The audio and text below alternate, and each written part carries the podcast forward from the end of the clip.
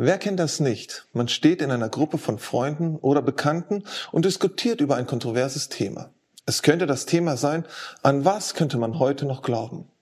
Oder ist der Glaube noch relevant für unser Leben? Auf einmal wendet sich in der Diskussion einer dir zu und fragt dich dann nach deiner Meinung. Du als Christ merkst auf einmal, jetzt ist es dran, Farbe zu bekennen. Schon sortierst du die Argumente in deinem Kopf und du fragst dich, wie deutlich wirst du? Und nicht oft. So geht es mir, formuliert man eine ja, schwammige Antwort, die sehr allgemein gefasst ist, damit es ja nicht peinlich für einen wird. Die Frage, die sich mir an dieser Stelle gestellt hat, ist, warum habe ich Angst, dass es für mich peinlich werden könnte? Bin ich nicht überzeugt davon, dass Jesus das Beste ist, was mir in meinem Leben passiert ist? Oder glaube ich nicht, dass die Bibel Gottes Wort ist und absolut wahr ist? Mehr denn je sind wir in der heutigen Zeit herausgefordert, Farbe zu bekennen. Ob es das Bekenntnis zu Israel als das von Gott erwählte Volk ist oder aber auch ganz besonders das Bekenntnis zu Jesus und seinem Wort, das in unserer Welt gerade vieles verdreht wird. Wir Christen sind mehr denn je herausgefordert, Position zu beziehen. Und zwar zu dem Evangelium. Dazu braucht es eine ganze Menge an Bekennermut. Und dieser fehlt uns an vielen Stellen. Der Apostel Paulus ist uns ein absolut großes Vorbild. In Römer 1, in Versen 16 bis 17 heißt es, denn ich schäme mich des Evangeliums von Christus nicht. Denn es ist Gottes Kraft zur Errettung für jeder, der glaubt. Zuerst für den Juden, dann auch für den Griechen. Denn es wird darin geoffenbart die Gerechtigkeit Gottes aus Glauben zum Glauben. Wie geschrieben steht, der Gerechte wird aus Glauben leben. Wir haben eine wichtige Botschaft und diese sollte jeder von uns herum erfahren. Diese Botschaft ist das Evangelium und das hat es in sich. Denn das Evangelium ist eine kraftvolle Botschaft. Ja, das Erste, was uns in diesen Versen begegnet, ist die kraftvolle Überzeugung des Apostel Paulus bezüglich des Evangeliums. Er beginnt seine Botschaft ja mit den Worten, denn ich schäme mich des Evangeliums nicht. Paulus, er zeigt hier keine Scham, keine Unsicherheit in Bezug auf die Botschaft von Jesus Christus. Nee, ganz im Gegenteil, er zeigt eine tiefe Überzeugung und einen tiefen Glauben an die verändernde Kraft des Evangeliums. Die Frage, die sich uns stellt, ist, Warum schämt sich jemand wegen des Evangeliums? Ist er in der damaligen römischen Welt war das Christentum nicht nur eine religiöse Bewegung, wie es heute manchmal scheint, sondern auch oft Gegenstand von Spott und Verfolgung. Dennoch war Paulus bereit, diesen Widerstand zu überwinden und sich offen zum Evangelium zu bekennen. Das sollte uns zum Nachdenken bewegen wie fest unsere Überzeugungen sind und ob wir bereit sind, in, ja, äh, diese Überzeugung in allen Umständen zu verteidigen. Die Aussage, dass das Evangelium eine Kraft Gottes ist, führt uns auch zu einer weiteren wichtigen Frage. Was ist diese Kraft und wie wirkt sie? Die Kraft des Evangeliums liegt nicht nur in den Worten selbst, sondern in der verändernden Wirkung, die sich auf die Herzen und Leben der Menschen hat. Es ist die Kraft, die Menschen von der Sünde errettet, Hoffnung in der Verzweiflung bringt und Leben für die Ewigkeit schenkt. Paulus, er schreibt in Timotheus, in 2. Timotheus 1, Vers 8, so schäme dich nun nicht des Zeugnisses von unserem Herrn, auch nicht meinetwegen, der in seiner Gefangenheit, äh, der sein Gefangener bin, sondern leide mit uns für das Evangelium in der Kraft Gottes.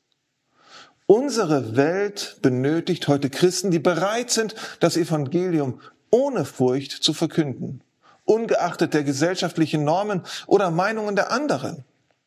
Unsere Welt braucht mehr denn je die Botschaft des Evangeliums, denn es ist die Erlösung für alle, die glauben.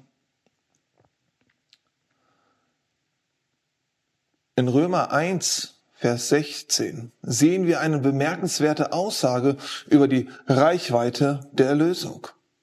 Denn dort heißt es, denn es ist Gottes Kraft zur Errettung für jeden, der glaubt. Zuerst für den Juden, dann aber auch für den Griechen. Hier betont Paulus die Reichweite der Erlösung durch Christus. Das Evangelium, es kennt keine ethischen oder kulturellen Grenzen.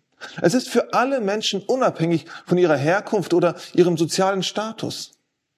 Es muss niemand erst gewisse Normen erfüllen, um einen Anspruch am Evangelium zu haben. Denn das Evangelium ist für jeden. Diese Universalität ist sowohl eine ja, Herausforderung als aber auch eine Ermutigung für uns heute. Sie fordert uns heraus, unseren eigenen Vorurteile und Begrenzungen zu überwinden, um das Evangelium allen Menschen zugänglich zu machen. Es erinnert uns daran, dass Gottes Liebe und Gnade ohne Ansehen der Person gelten. Die Botschaft des Evangeliums war zuerst für die Juden bestimmt, aber sie wurde nicht auf sie beschränkt. Paulus, er spricht von einer der fortschreitenden Offenbarung, die die gesamte Menschheit einschließt.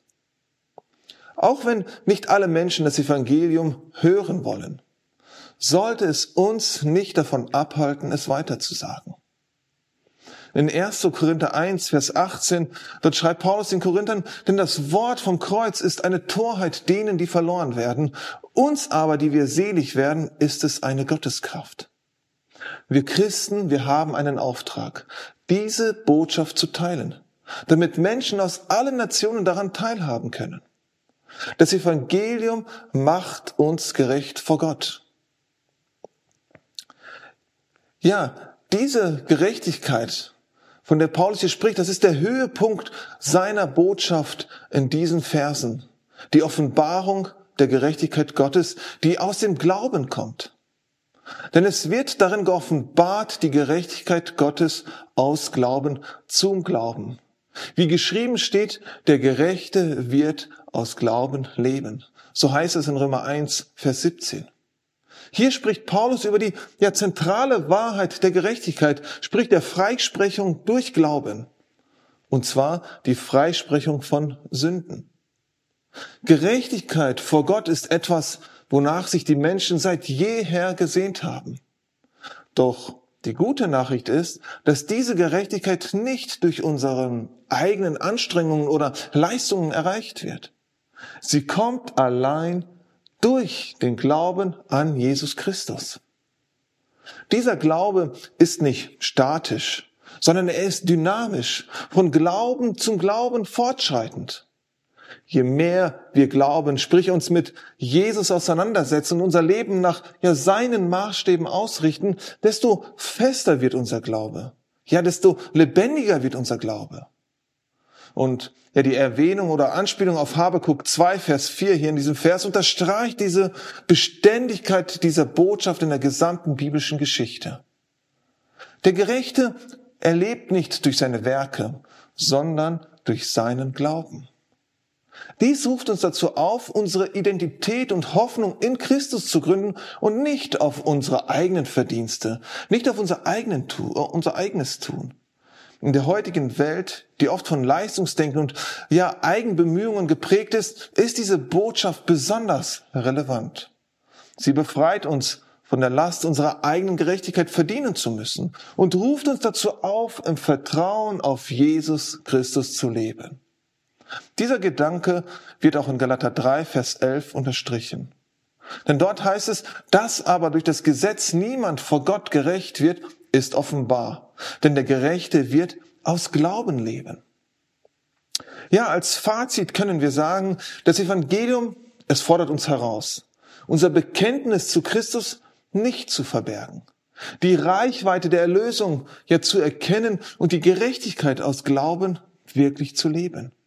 Ich wünsche uns, dass diese Botschaft uns ermutigt, mutig im Glauben zu stehen, großzügig das Evangelium zu teilen und demütig in der erlangten Gerechtigkeit zu leben.